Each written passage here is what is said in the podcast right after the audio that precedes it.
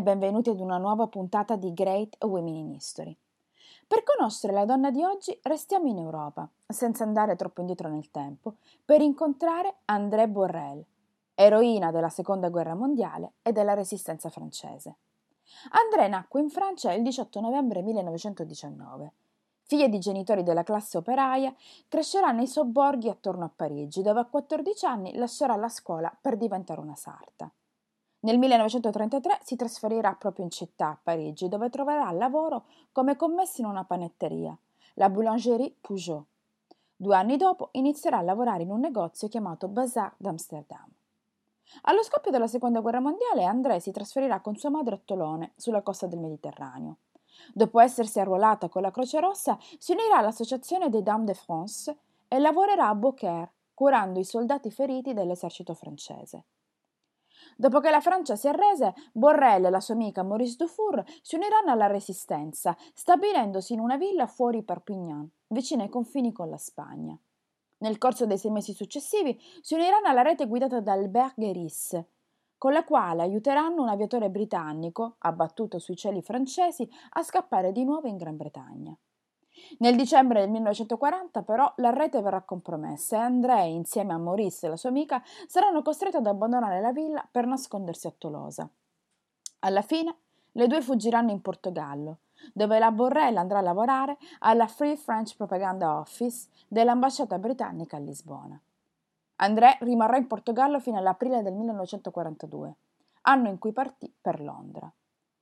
Non appena arrivata nella capitale inglese, André sarà subito condotta alla Royal Patriotic School, dove verrà interrogata per accertarsi che non facesse il doppio gioco.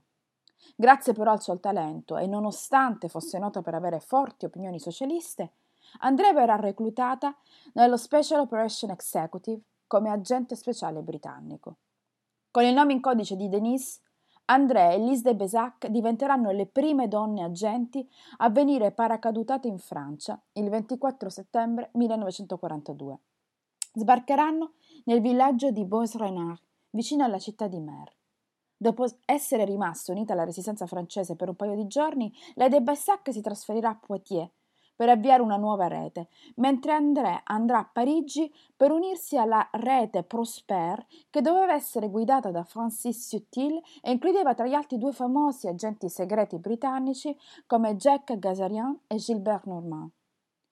La Sutil rimarrà affascinato da André Borrell, tanto che quest'ultimo, nonostante la giovanissima età della Borrell, nel marzo del 1943 la nominerà seconda in comando della rete.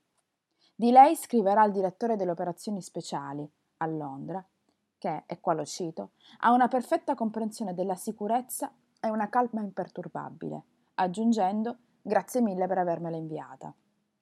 Il 23 giugno 1943 i tre membri chiave della rete Prosper, André Borrell, Francis Sutil e Gilbert Normand, verranno arrestati. André verrà subito portato in Avenue Foch, il famoso quartier generale della Gestapo a Parigi. Dopo essere stata interrogata, verrà incarcerata nella prigione di Fresne. Il 13 maggio 1944 i tedeschi la porteranno, porteranno la Borrelli insieme ad altri membri della resistenza in territorio tedesco.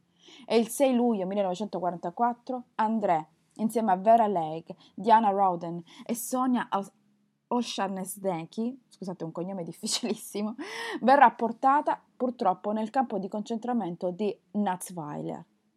Più tardi quello stesso giorno le verrà iniettato dell'acido fenico che la ucciderà. Il suo corpo, insieme a quello delle sue compagne, verrà poi bruciato nelle fornaci del forno crematorio del campo. Con questo dunque, con la storia di una donna che ha il, compiuto il sacrificio ultimo, sacrificando se stessa in nome della libertà, io vi lascio, sperando che la sua storia sia stata per voi interessante. Come sempre, io vi do appuntamento a martedì prossimo con un'altra grande donna del passato. Grazie per avermi ascoltato. Alla prossima!